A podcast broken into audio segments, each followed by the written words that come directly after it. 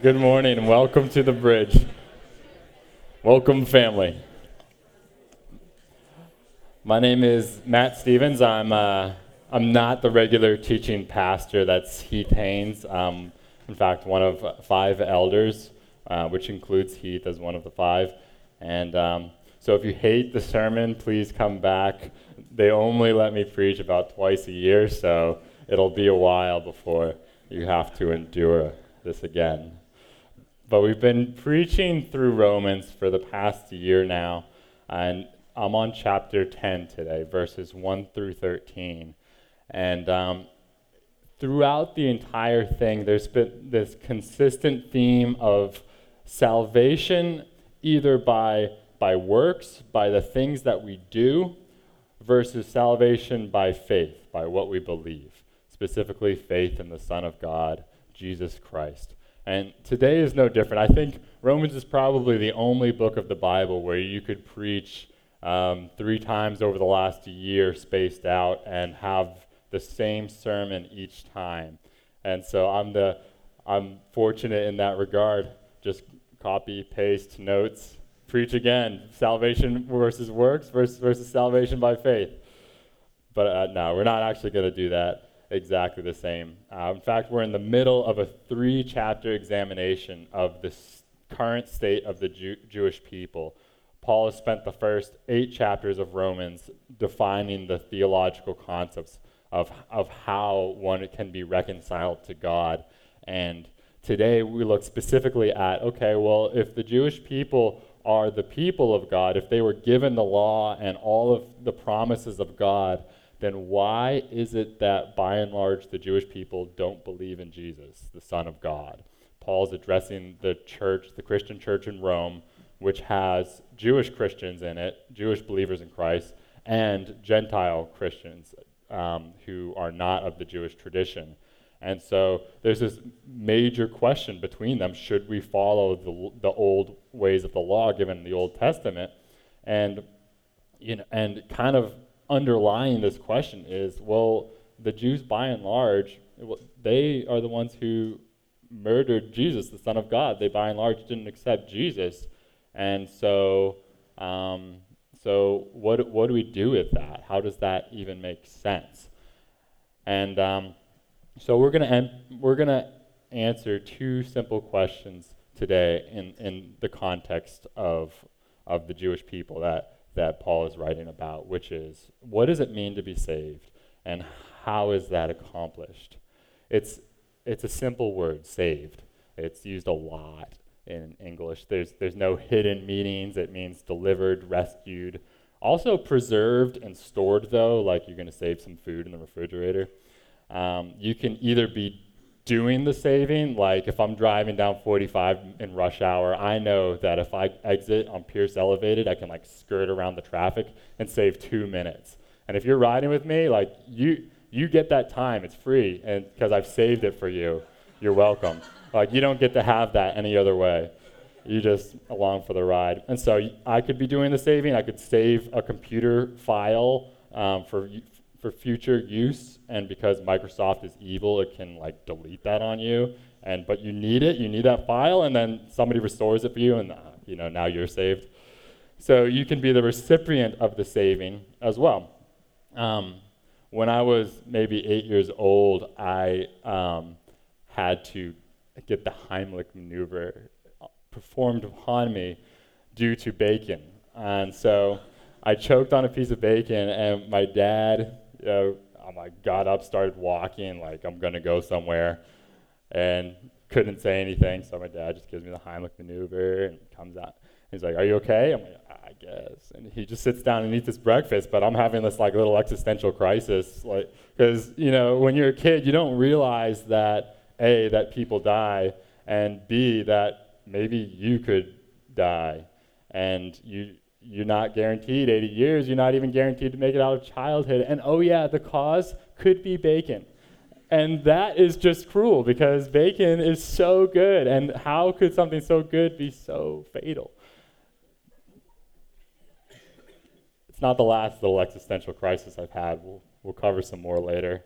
But how about yourself? Have you ever been in a situation where you had no ability of self rescue, no chance of rescuing yourself. We live in a pretty safe world, so um, fortunately, you might have to dig deep uh, to find an example, or you might not even have one. Um, I think the medical world is probably the closest uh, thing that we see. There's a lot of medical professionals and students um, in the room, and everybody knows someone whose life at one point hung in the balance of a of a, a really highly skilled doctor and um, and also fortunately just billions of dollars of medical research specifically like cancer here in houston. I mean people fly from all over the country to be saved by um, the professionals here and the research that goes on. And um, it, you know they're performing amazing things today that, that weren't possible. And so in a very real way like you just you can't do that for yourself. You can't like open a medical book and perform, perform surgery and save yourself in that regard. Um, also, something that we see every day. In fact, just last night I was driving home from Galveston and um, ca- the car crashes. I mean, every day there's actually like 500 car crashes in Houston. Uh, fortunately, only 50 of which involve serious injuries, but that's still a lot. And tragically, um, every day two people lose their lives in, in vehicles, in, just in the Houston area. And I saw last night, you know, um, they got the fire trucks lined up across the highway. They got the whole thing closed down. You know it's not going to be good, and um, but uh, some, something kind of in you makes makes you look at this situation. Um, it draws you in because I think as humans we just want to know what's the worst case scenario, and you you put yourself in the car like that could be me, and I've got to know what's the worst that could happen so I can I can hopefully try to avoid it.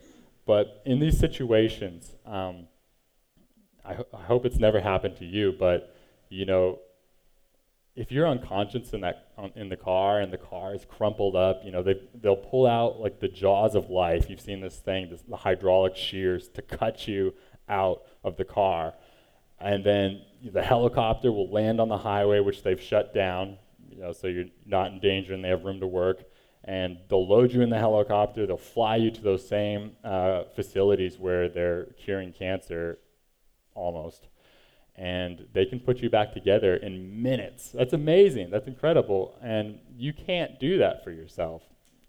And um, and and the news outlets are smart. They'll they'll give you the worst case scenario where the people didn't make it out and they didn't survive, and we like we're like peeking at this like like you can't look away like like it's a horror movie, but you sort of have to look. And but then they'll also give you the story where the guy beyond all odds is saved and there's hope there. And they know that if they give you both sides of that equation, then more people will watch and that and that's that's a good business model. Um, so you can't blame them for it. But really what they're giving you is the gospel, actually. It's it's the good Paul is going to lay out for us today the good news of Jesus Christ, how Jesus paid for us the penalty for our own sin, which we had no hope of accomplishing, and in so doing, restored us to God, the relationship that we were made for as His children. And um, He's going to invite us to surrender to, to God's way of salvation and recognize um, the hopelessness that we have in ourselves, but just the ultimate hope that we have in Him. So let's read the passage, Romans 10 1 through 3, all through, and then we'll pray. It says, Brothers, my heart's desire and prayer for God for them is that they may be saved. For I bear witness that they have a zeal for God, speaking of the Jews but not according to knowledge.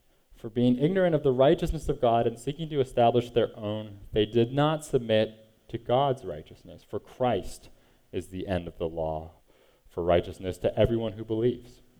For Moses wrote about the righteousness that is based on the law, that the person who does the commandments shall live by them. But the righteousness that is based on faith says, Do not say in your heart, Who will ascend into heaven? That is to bring Christ down or who will descend into the abyss, that is to bring Christ up from the dead. But what does it say? The word is near you, in your mouth and in your heart. That is the f- word of faith that we proclaim. Because if you confess with your mouth that Jesus is the Lord and believe in your heart that God raised him from the dead, you will be saved. For with the heart one believes and is justified, and with the mouth one confesses and is saved. For the scripture says, Everyone who believes in him will not be put to shame. For there is no distinction between Jew and Greek, for the same Lord is Lord of all, bestowing his riches on all who call on him. For everyone who calls on the name of the Lord will be saved. Is the word of God. Let's pray. Lord, Lord, um, we just stand humbly before you today, humbly underneath your word, your truth that you gave to us through the Apostle Paul. And we just ask that you would send your Holy Spirit just to open our hearts and our minds to behold the wonderful things that you have laid out for us to know about you and and the way that you have made a way for us to be saved to be made um, to be made right in your eyes god would you send your spirit to do this lord? Please we need you so much lord. I need you. Please speak through me through your holy spirit. Let us hear your words. Amen. Brothers and sisters, my heart's desire and prayer for them is that they may be saved. Paul is expressing the heart of God, which he began with a chapter ago when he told us that he wished he could be cursed and cut off from Christ if only the Jews would, would come to faith, a saving faith in Jesus. He's expressing the heart of God who sends his own son to be cut off from God to absorb our sins. And so this isn't like a rant against the Jews at all. It's not an accusation against them. It's a passionate plea on their behalf that Paul is laying out. What if our same heart, we had this same heart for our neighbors today? Our heart's desire is that they would be saved I don't know that I do, um, in full honesty, and I think the cause of that is is kind of in a sinful way. I don't necessarily believe that they need to be saved, which which really just means that I don't believe that I need to be saved. Um, that's that's not the truth, um, but as we will see going forward. But that is that is kind of my natural state of not believing in the gospel um, naturally. And so we've got to remind ourselves of the gospel every day to remember what is true and what is right. And Paul's going to help us with that today. It's going to help me. Paul, verse 2, he bears witness that they have a zeal for God. The Jewish people are passionate for the Word of God as they understand it in the Old Testament. And Paul would know this is like Steve Jobs telling you that, oh, you know, Dave, you're actually like a really good entrepreneur and um, you know and free thinker, and you'd be like, thanks, Steve. Like coming from you, that that really means something. Um, Paul would know he is the most zealous of he was the most zealous of Jews to the point even where he would persecute and even kill Christians for what he saw as heresy. So it's like kind of a compliment, but for you know, but they have a zeal for God, but that pivot word in, in Scripture, not according to knowledge. For being ignorant of the righteousness of God and seeking to establish their own, they did not submit to God's righteousness. So the key word here is submit. Similar to Paul, Paul was forced to submit to the righteousness of God. He had a vision on, he was on his way to a place called Damascus to persecute more Christians, and a vision of the resurrected Jesus came to him. And Jesus spoke to him in words and said, um, hypo, you know, in paraphrasing, it's pretty tough for you to fight against me. Um, from now on, you're mine, and you will, you will, you will do my will. And um, also, by the way, you're blind now. And off you go. and the and Paul was wrecked by the the glory of the resurrected Jesus, and he was forced to submit to that. And his entire the rest of his life was different, and the will of Jesus for his life was that he would bring the gospel to the Gentiles, the people who were not Jewish, and um, he would do that for the rest of his life, and he would ultimately give his life for the gospel. Um, he was forced to submit. Have have we submitted? Have we submitted like Paul? If Paul was writing this letter about us, would he say, would he say, um, like Geo, like Geo has submitted to the righteousness of God? And that's just a question that is, is troubling for all of us because we all see examples of how we have not submitted. And this is the opportunity today. Um, the law, uh, quickly uh, defined, the law is the 600 odd commands in the Old Testament that Moses lays out for his people. And, um, and the, the righteousness of God really just means right standing before God. And we spend a lot of time unpacking those words in uh, the sermons on Romans chapter 3 and uh, Romans uh, chapter 7. Those are, those are all saved online. So I won't, I won't go over them again. We'll be here for all day long. We'll go on instead to um, verse 4. For Christ is the end of the law for righteousness to everyone who believes. And when he says the end, it's not like the law was plan A for salvation and it failed, so we got to scrub the board and start again, and we'll do this new thing called Jesus. Um, it means end like the law, the, Christ is the destination of the law. The law was always designed to lead us to Christ. And now that we are at Christ, um, then, then he, he is the way. And it's like, but, it, but it's hard to switch like that. It's hard to pivot. For 1,500 years, the Jews have been following the law as God has laid out. And then you get, you get to this kind of stumbling block, which last week Heath was speaking on, which is Jesus. And it, it's hard just to sh- shift course and say, okay, yeah, well, the last 15 centuries we were doing this, and now we're going to follow Jesus.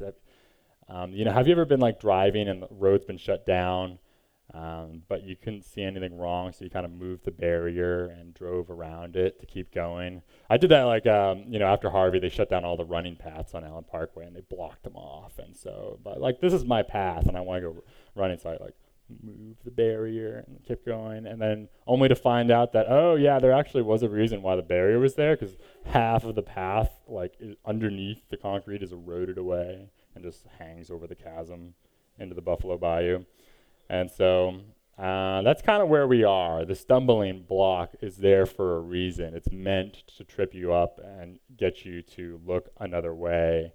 And um, the, the, the law is the path that brought you there, and it's good and has purpose because you were made to be there, but you're also made to look at what is what God is doing. And so the Jews are like, by and large, like, I'm sure Jesus is a good teacher. So maybe he's even a prophet, and maybe he did heal those people. He might even be the Son of God, but we really just need to get back on this path of the law. Like, that's what we were made to do. And um, and that that's a hard thing. But Paul Paul is going to identify with them. He's going he's going to connect with them. He's going to say in verse 5, yeah, you know what? For Moses did write about the righteousness that is based on the law. Like you know, he did. The per- and he said the person who does the commandments shall live by them. Paul is identifying with the Jewish people and, and connecting with them. He's not trashing on them not by any means. And he and he um, is referring to Leviticus 18:5 here, which which says, "You shall therefore keep my statutes and my rules. If a person does them, he shall live by them. I am the Lord." And so the Jews are not wrong to be pursuing the law necessarily. Um, but here's this word again in verse 6 but the transition he's going to quote Moses again in Deuteronomy, and he's going to say, But the righteousness of based on faith says, do not say in your heart, who will ascend into heaven? And then in parentheses, Paul's going to interject his own interpretation of that passage. He says that means, don't, uh, who will ascend into heaven? That means bring, bringing Christ down from heaven. Who's like physically going to reach up and bring Christ down on their own behalf? Or who will descend into the abyss? That is, Paul's words, to bring Christ up from the dead. But was, what does it say? Deuteronomy again. The word is near you, in your mouth and in your heart. Paul's words. That is the word of faith that we proclaim. This is a tricky interpretation, and there's a couple of options to go with as to what this means. Because here Paul is quoting Moses, the same guy who just wrote, He who follows the law will live. And now he's saying, like, oh, it's actually, it's actually about faith. It's not about works, it's about faith using the same author, using Moses. And so two options. Option one, that Moses all along was not talking about salvation by following the law. He was actually talking about salvation by faith in Christ. That's option one. Pretty intriguing, seeing as you know Moses was 1,500 years before Christ. Um, but let's go to the actual passage in Deuteronomy and read that and, and, and see if we can sort of sort it out what Moses is actually talking about. Deuteronomy 30:11. It'll be on the screen.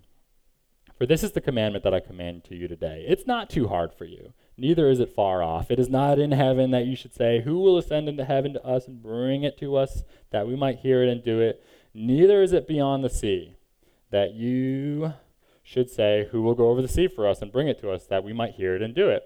But the word is very near you. It is in your heart in your mouth and in your heart so that you should you can do it. And at the surface level, it kind of sounds like, oh, he's giving them a pep talk. He's telling them, yeah, you can do the law. It's not too hard for you. You'll be okay. You can do it. And a lot of the Jews took that interpretation and set about to do just that. Uh, but if you look closer a little bit, um, ascend into heaven in the immediate context of what he's talking about is when Moses walked up Mount Sinai to receive the Ten Commandments, to receive the law from God. And across the sea means crossing the Red Sea as the people of Israel were fleeing Egypt and their army who was threatening to overtake them. You know, um, God parted the Red Sea so they could walk along the bottom and escape. And so, um, if you look at both cases, and think about them for a second, the Jews, or Moses even, didn't accomplish either of those things. It was God who gave the Ten Commandments. It was God who parted the Red Sea and delivered them from death. God who provided life, God who saved from death. And so, really, what Moses is talking about is the faithfulness of God. And so, while he might not be talking specifically about faith in Christ, he is specifically talking about the faithfulness of God which provided the law, which led to Christ. And so that's, that's the second option, which fits maybe a little bit better with the immediate context. And so, and so Paul, Paul didn't get it wrong. He, he's, he's interpreting the passage in light of the advent of Christ, which, which the, the life bringing law le- led us to. And so um, so we see that it is God's will that his children would be saved by faith. And that was true for the Jews as well as it is for now. And in chapter 4, um, Paul writes about Abraham. It says, he says that um, Abraham was saved by faith. He believed in God before he followed any law. He was saved by faith. And but God in his mercy only gives us what we can handle at the time. And he gave the Jews the law for them to follow. And he gave them an earthly nation and an earthly king, which they desired to protect them. And they put their faith in that. And they put their faith in the law. And they ultimately, they ultimately, over the next 1500 years, failed to achieve their own righteousness by those means. And in doing so, they proved, in a way, through, for, for all time that it is impossible to achieve your own righteousness through your own works because they were given every advantage and they couldn't do it. If they couldn't do it, nobody can do it. And so that sounds pretty rough that God would give them what they wanted, even though He knew it led to their failure, even though it led them to this time where that Paul is talking about, where virtually none of them believe in the Son of God. And um, last last week, Heath was reading about like the pot. If you if you're a pot and you were created for a specific purpose, you don't get to you don't get to criticize the guy who made you for that purpose. You were made for that purpose, and and that's just that's just the way it is. And that sounds really really rough in this context, but just wait for the next chapter. There is hope specifically for Israel that's beyond like any comprehension. And so I won't spoil it, but please come back for chapter 11. Um, Paul admonishes us don't reach for heaven. Do not reach for, for perfection through your own achievement. You will not reach it. In what ways are we reaching for heaven? Through our own efforts. Don't strive to conquer death. You will not you will not be able to part the Red Sea on your own. That is the realm of God, but we spend we spend our whole lives either running from death or pursuing heaven by our by our effort. And that's that's a tough place to be. That's a tough place to be because only God can do those things. More on that later. I won't spoil it. I'm getting ahead of myself. The sea, this reference to the sea, I love. I was a I was a merchant mariner in my first career, um, so I sailed on an oil tanker. And um, fun fact about crossing the sea in uh, 1500 BC is that uh, no one was doing it. It was it was technically and spiritually impossible. And so when Moses says something like, "Oh yeah, you don't have to cross the sea," like for us, it's like, okay, yeah, you don't have to get on a plane and fly across the Atlantic. It's no big deal. Long trip, but no, what Paul's talking about is certain death. He's talking about certain death, and that's why Paul, uh, sorry, yeah, Moses says crossing the sea. Paul says don't enter the abyss because the sea, the abyss means like without bottom, right? And so in in many um, systems of faith, including Egyptian, like there's this concept of underworld, right? And the sea, you know, they had no way of knowing that there actually was a bottom. They could they could they had something called a lead line, which you could you could see put a weight on a string down and see how deep it was, but it only worked to like a few hundred feet and the Mediterranean Sea is thousands of feet deep. So they had no way of knowing that there actually was a bottom. And so there was this thought that maybe it's just a chasmless pit, an opening to the underworld where there's death. And so that's a terrifying thing spiritually. And you're going to get on a boat made of reeds tied together with grass and cross over that? No. They were they were sailing along the coastline of the Mediterranean within sight of land. And there were some civilizations, and like the Minoan civilization was just from Crete, just starting to cross.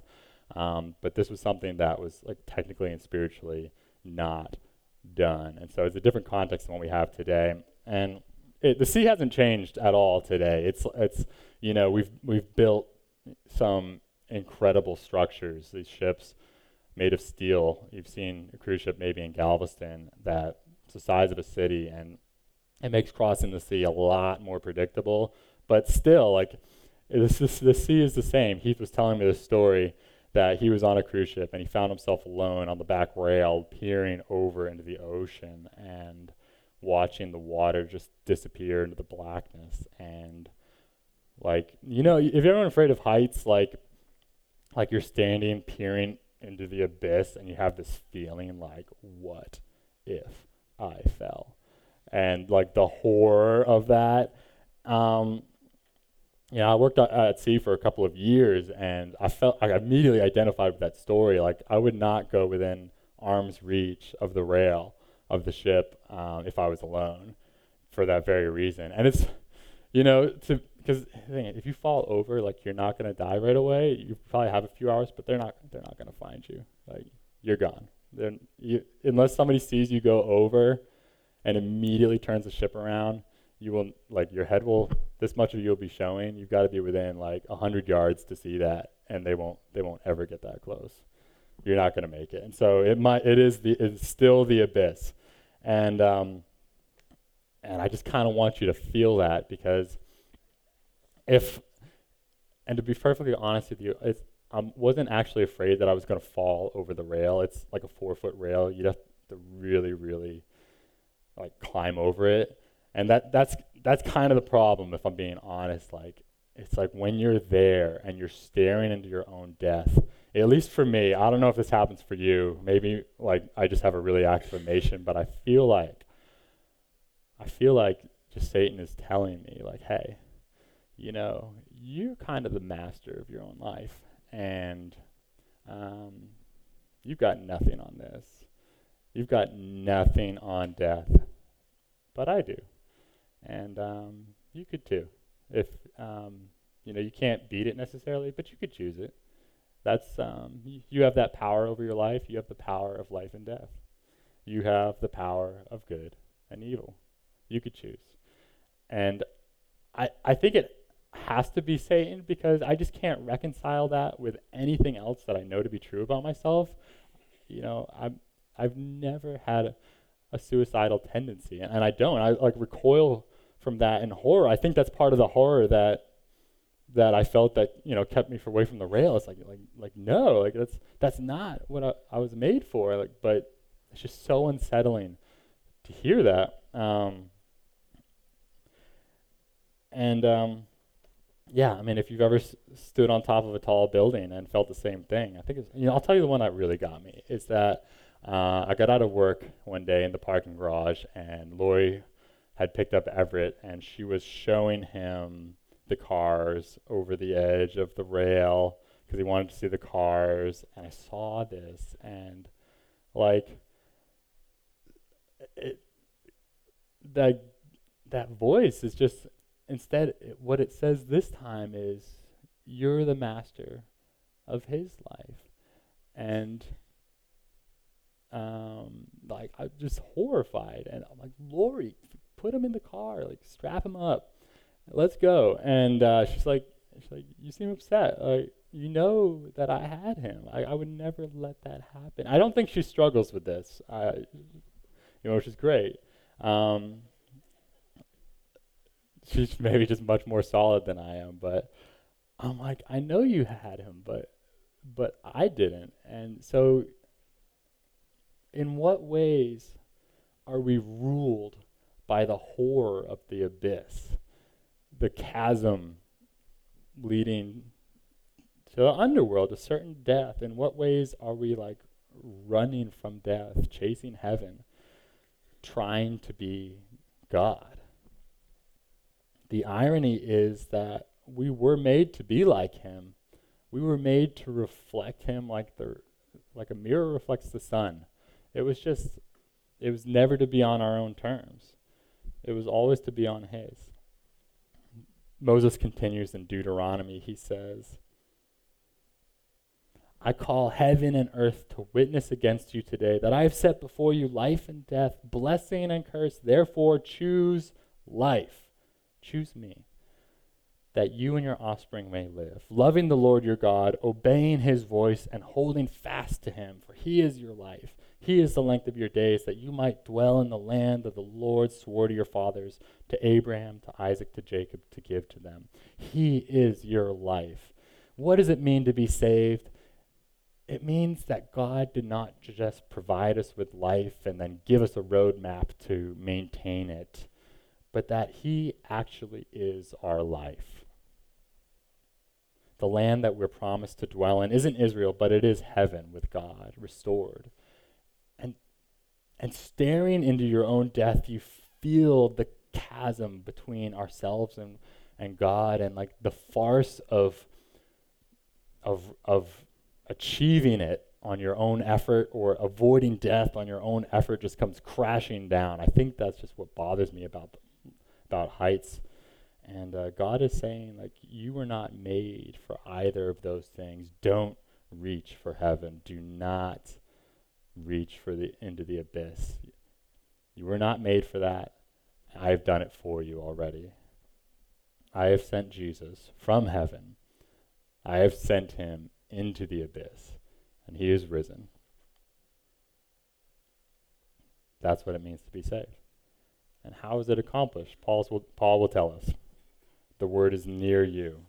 In verse 9, because if you confess two things, if you confess with your mouth that Jesus is Lord, and you believe, number two, in your heart that God raised him from the dead, you will be saved. For your heart, you believe and you're justified. We def- we def- it's a legal term meaning like be made righteous before God. We define it uh, back in chapter 7 and chapter 3. With your heart, you believe and is justified, and with your mouth, you confess and are saved. And so we got two things verbal confession of Jesus, that Jesus came down from heaven, verbal confession with ourselves here today, and also, I think, verbal confession publicly with your neighbor. And um, whoever God has put, who has God put in your life for you to confess publicly that Jesus came down from heaven? That's the question for today. That's the, that's the application where we're going. We'll come back to that. And also, uh, believe in your heart. Where am I? Yeah, that he conquered death. Believe in your heart that he did what we could not do, that we were not made to do, so that you could be restored as his children. This is good news. This is good news that was made to be shared. Verse 11 For the scripture says, everyone for everyone who believes will not be put to shame.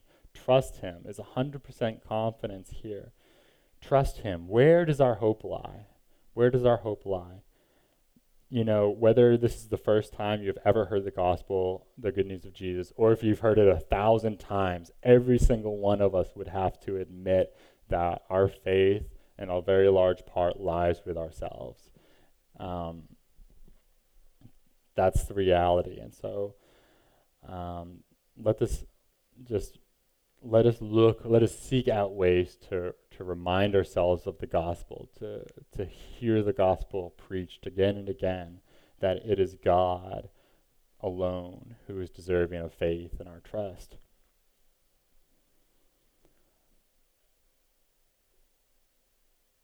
Because where we are is trapped inside burning wreckage which used to be the car driving down the highway unconscious and unable to extract ourselves from our own self belief. If you had the jaws of life, would you cut your neighbor out from that car? Would you load them onto the helicopter and fly them to some of the best ERs in the country? If you have heard the gospel even one time today, even if this was the very first time, you hold the jaws of life in your hands, and you are fully equipped to pull to pull your neighbor out of the burning wreckage of their own self faith. The vain hope that they can save themselves. Um, the same place where the Jews were at that time. You can preach the gospel, and um, so I'd, I'd ask you even as we as we come to close who is that person? Who has god given you even this week for you to develop a relation with a, a relationship with to the point where you can share the deepest and most meaningful things about yourselves and um, that you could share life with them? You could share the good news of jesus paul's going to close us there's no distinction in verse 12. There is no dis- distinction between Jew and Greek, for the same Lord is the Lord of all, bestowing his riches on all who call on him. And here's the most amazing verse, quoting the prophet Joel For everyone who calls on the name of the Lord will be saved. All. All who call on him. No distinction, no division between people. This applies today there's a lot of lines being drawn between people, a lot of barriers, and um, none of those are real. Um, the gospel permeates all of them, and you, having heard the gospel,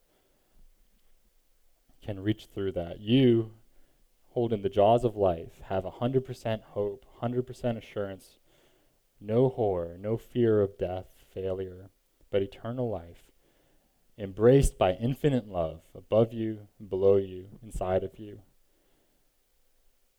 so let us repent now. Let us repent of self righteousness.